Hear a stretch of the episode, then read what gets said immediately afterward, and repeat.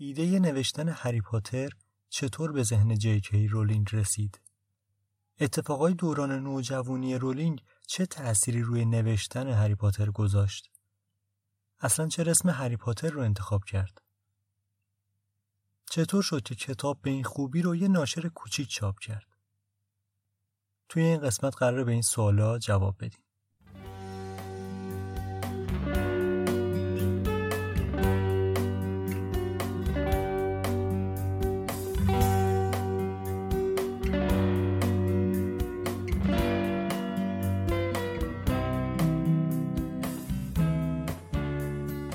سلام من فرید دانشفر هستم و این اولین قسمت پادکست دانای کله که در نیمه دوم بهمن 99 منتشر میشه.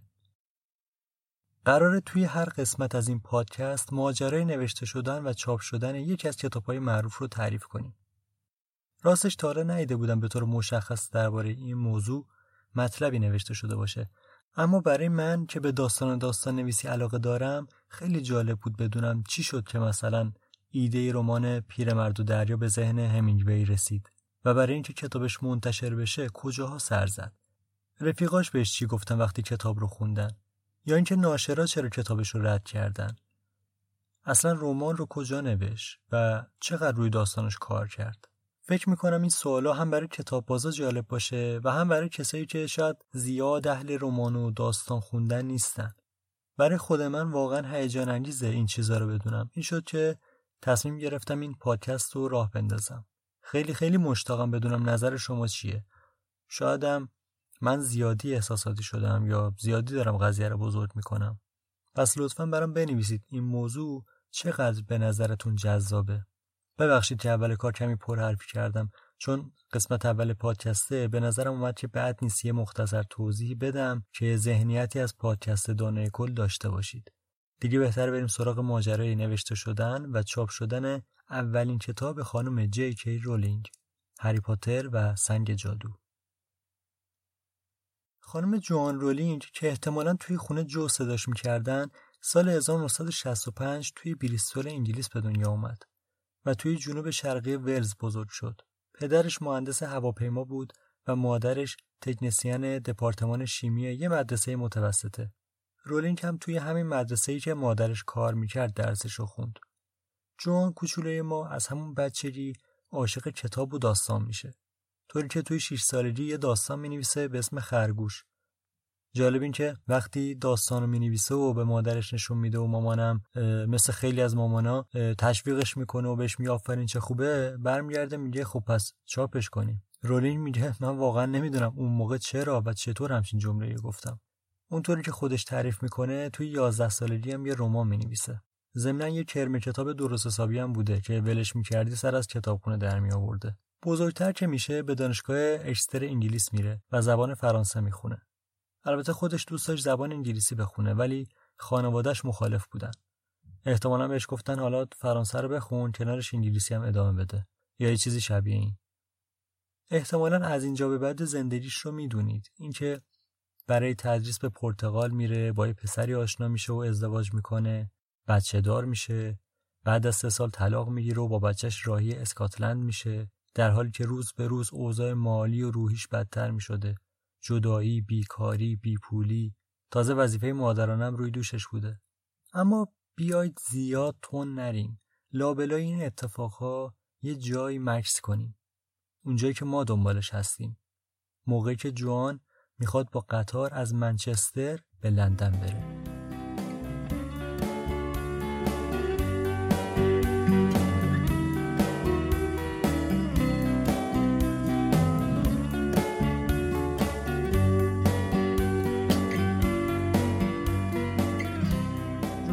قطار نشسته بود که اطلاع میدن قطار یه چند ساعتی تأخیر داره. می‌دونید معمولا نویسنده های پیش زمینه یا منبع الهامی برای ایدهشون دارن. یه اتفاق، یه خبر توی روزنامه، یه خاطره. اما این قضیه برای رولینگ پیش نیومد. کاملا اتفاقی یا بهتره بگم ناگهانی. ایده داستان هری پاتر توی همون قطار به ذهنش می‌رسه. توی قطار هم هیچ قلم و خودکاری همراهش نبوده. و از طرفی هم خجالت میکشیده از کسی توی اون واگن بخواد که بهش خودکار بده نتیجه این که کل اون چهار ساعتی که توی قطار بوده فقط و فقط به ایده هری پاتر فکر می‌کنه و طی اون مسیر تصویر قصه رو توی ذهنش می‌سازه. درسته که گفتیم ایده داستان از ناکجا اومد اما تصویرهای ذهنی بعدش برای جوان کاملا شفاف و واضح بود. رولینگ میگه من به وضوح هری رو می‌دیدم. این پسر بچه لاغر استخونی و شور و شوق عجیب و غریبی پیدا کردم. چیزی که قبلا نظیرش رو تجربه نکرده بودم.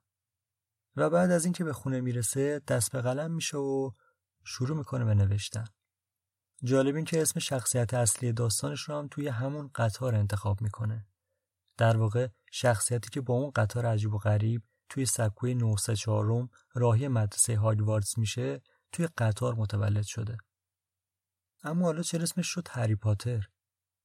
قضیه از این قراره که رولینگ زمان نوجوانیش وقتی توی کوچه با بچه محلشون بازی می‌کرده علاقه خاصی به نام خانوادگی یه خواهر بردار داشته. همونطور که خودتون احتمالا حدس می‌زنید نام خانوادگیشون پاتر بوده. رولینگ میگه اسمشون رو از اسم خودم بیشتر دوست داشتم. اسم پسر هری بود. اینطوری بود که اسم بچه محل جو رولینگ جهانی و موندگار شد. اینه که میگم ما نویسنده دمخور بودن خوبه. حتی هم محلی بودن باشم یه نعمته. یعنی این امکان وجود داره که خودت بشینی خونه بخوری بخوابی ولی اسمت موندگار بشه. اون چهار ساعت فکر کردن توی قطار برای جوان خیلی خیلی مهم بود. رولینگ درباره این ماجرا یعنی تأخیر قطار و معطل شدن یه جمله گفته حالا شاید شعاری به نظر برسه ولی وقتی از زبان رولینگ درباره این قضیه میشنوی یه حس متفاوتی داره رولینگ میگه باید از تمام لحظه های زندگی حتی لحظه هایی که مجبور به صبر کردن بودیم سپاسگزار باشیم اون 400 معطلی و توی راه بودن باعث شد به خیلی چیزها درباره این ایده فکر کنه. خودش میگه شاید بگید خیلی متکبرانه و بلند پروازانه فکر می‌کردم.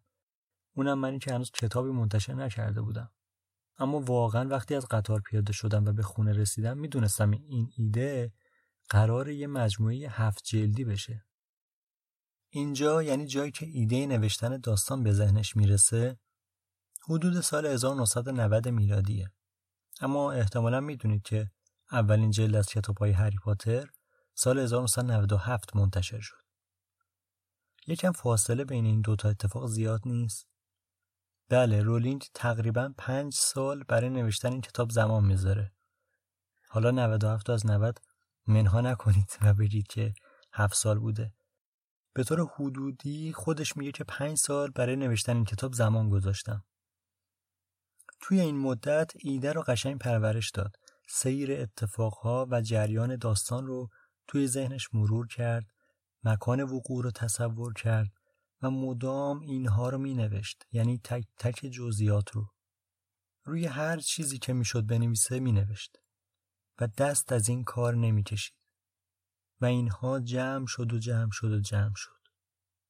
شاید الان ما خیلی ساده بگیم و رد بشیم ولی این همه نوشتن ساده نیست پنج سال پشت یه ایده ای رو گرفتن اونم در حالی که اصلا نمی‌دونی واقعا قراره چی بشه شاید اصلا چاپ نشه شاهد این کار مداوم 15 نسخه مختلف از فصل اول کتابه.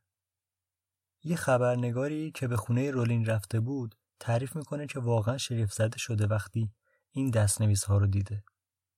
وقتی میگیم به جزئیات دقیقا فکر کرده واقعا اینطور بوده. مثلا برای تک تک شخصیت های کلاس هری پاتر نمودار رسم می‌کنه. مشاور یا همون ایجنت رولینگ میگه تصویر جوان از داستان کاملا روشن و دقیق بود. طوری که اگه درباره فلان صحنه ازش سوال میپرسیدی و می‌گفتی مثلا توی راه رو حرکت می‌کنیم و وارد سومین در از سمت چپ میشیم جوان می‌دونسته که توی در اول و در دوم چه خبره.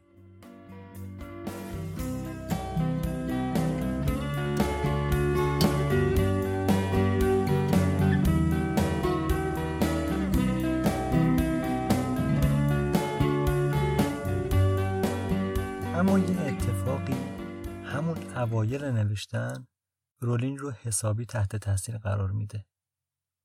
تقریبا شش ماه بعد از نوشتن اولین جمله ها مادرش که بیماری ام داشته از دنیا میره. مادرش حدود ده سال با این مریضی دست و پنجه نرم کرد. و خب این مبارزه هم هزینه زیادی روی دست خانواده گذاشت و همین که بابتش خیلی سختی کشیدن. اون روزا به قدری برای جوان سخت و وحشتناک بوده که میگه در قبال هیچ چیزی حاضر نیستم به نوجوانی برگردم. از اون دوران متنفرم. تلخی این حادثه وقتی برای رولینگ بیشتر میشه که مادرش که گفتیم از همون بچگی تشویقش می‌کرده. از ایده هری پاتر خبردار نمیشه و نمی‌دونسته دخترش در حال نوشتن یه رمانه. در گذشت مادر و اون درد و رنج دوره نوجوانی به قدری براش مهم بوده که توی داستانش هم تأثیر می‌ذاره. جوان به خبرنگار دیلی تریراف میگه کتاب هم عمدتا درباره مرگن. من کاملا درک می‌کنم که چرا ولدمورت می‌خواد به مرگ غلبه کنه. اما این تنها اتفاق این دوره پنج ساله نیست. رولینگ بعد از جدایی از همسر اولش سال 1993 دست دختر کوچولوش رو می‌گیره و سه فصل از رمان هری پاتر هم زیر بغل می‌زنه به ادینبورگ انگلیس برمیگرده. توی ادینبورگ معلم مدرسه میشه و توی وقتهای آزادش روی رمانش کار می‌کنه. جوان خیلی کافه می‌رفته. البته مدل کافه رفتنش با این مدلی که ما میریم یکم فرق داشته. یعنی اینطور نبوده که بره نیم ساعت توی کافه با کلاس که شکل شبیه ساختمون نیمه کار است بشینه و بابت یه چای کیسه ای 20000 تومان پیاده بشه. خود رولینگ میگه بیشتر جاهایی می‌رفتم که بتونم یه قهوه ارزون بخرم و برای مدت طولانی اونجا بشینم. مهمترین جایی هم که از بین این همه کافه که می‌رفته بهش اشاره می‌کنه یه کافه قدیمی توی خیابون نیکلسون ادینبورگ بوده. جایی که فقط توی یه نشست یه فصل کامل رو همونجا می نویسه. و اتفاقا بعدا هم زیاد اون فصل دستکاری نمی‌کنه. خلاصه که می‌رفته توی کافه کالسکه بچه رو میذاشته کنارش و مشغول نوشتن می‌شده.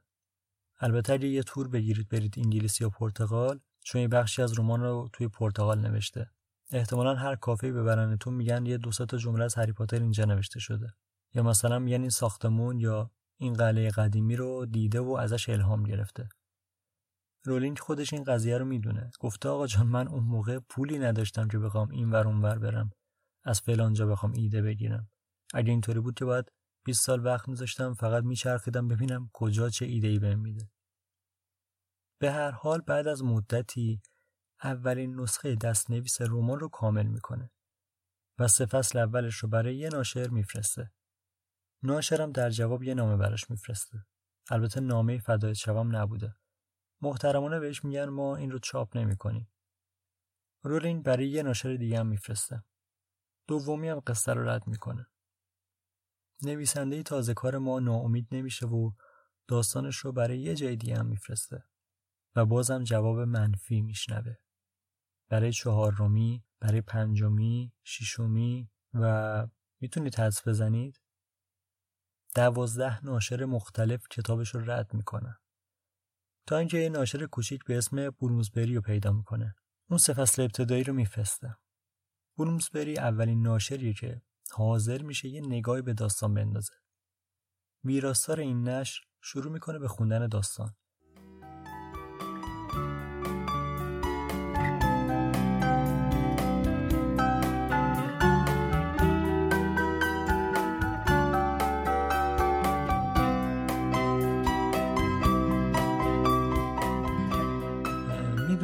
گاهی خیال می‌کنم اتفاقهای فرعی و جزئیات خیلی چیزا رو رقم می‌زنن.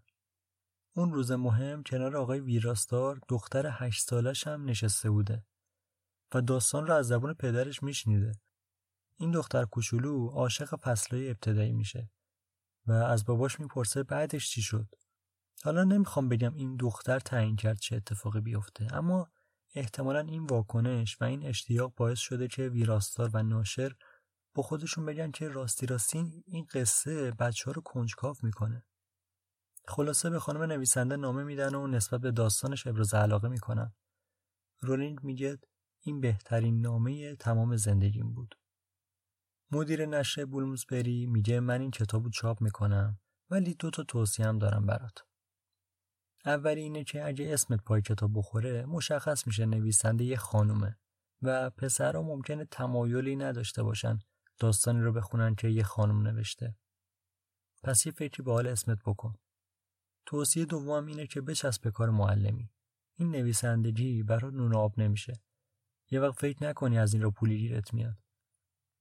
رولینگ هم هر دو تا توصیه رو گوش می‌کنه.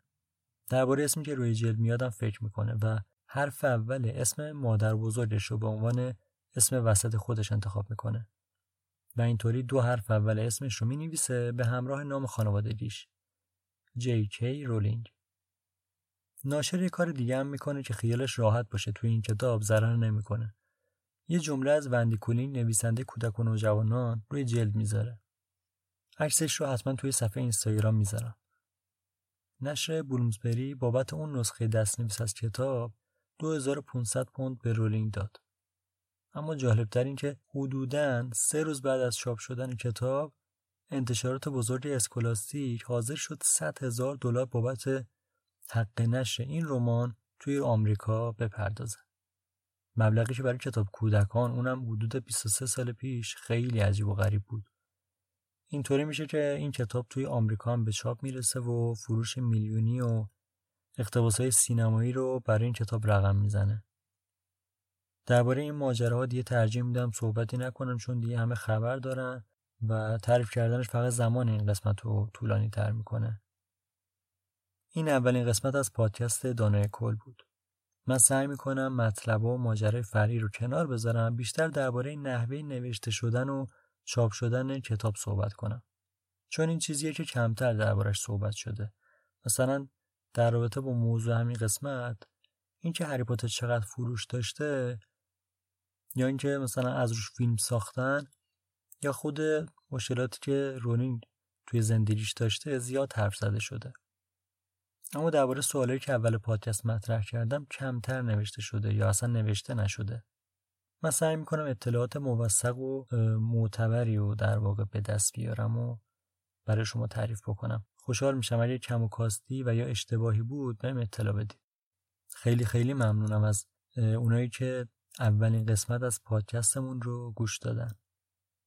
این قسمت رو با این جمله از جی رونی تموم می‌کنم که میگه غیر ممکنه در زندگی هیچ وقت شکست نخورید. مگه اینکه خیلی محتاطانه زندگی کنید. که اینطوری هم اصلا انگار زندگی نکردید. که تو این حالت شما از قبل شکست خورده اید.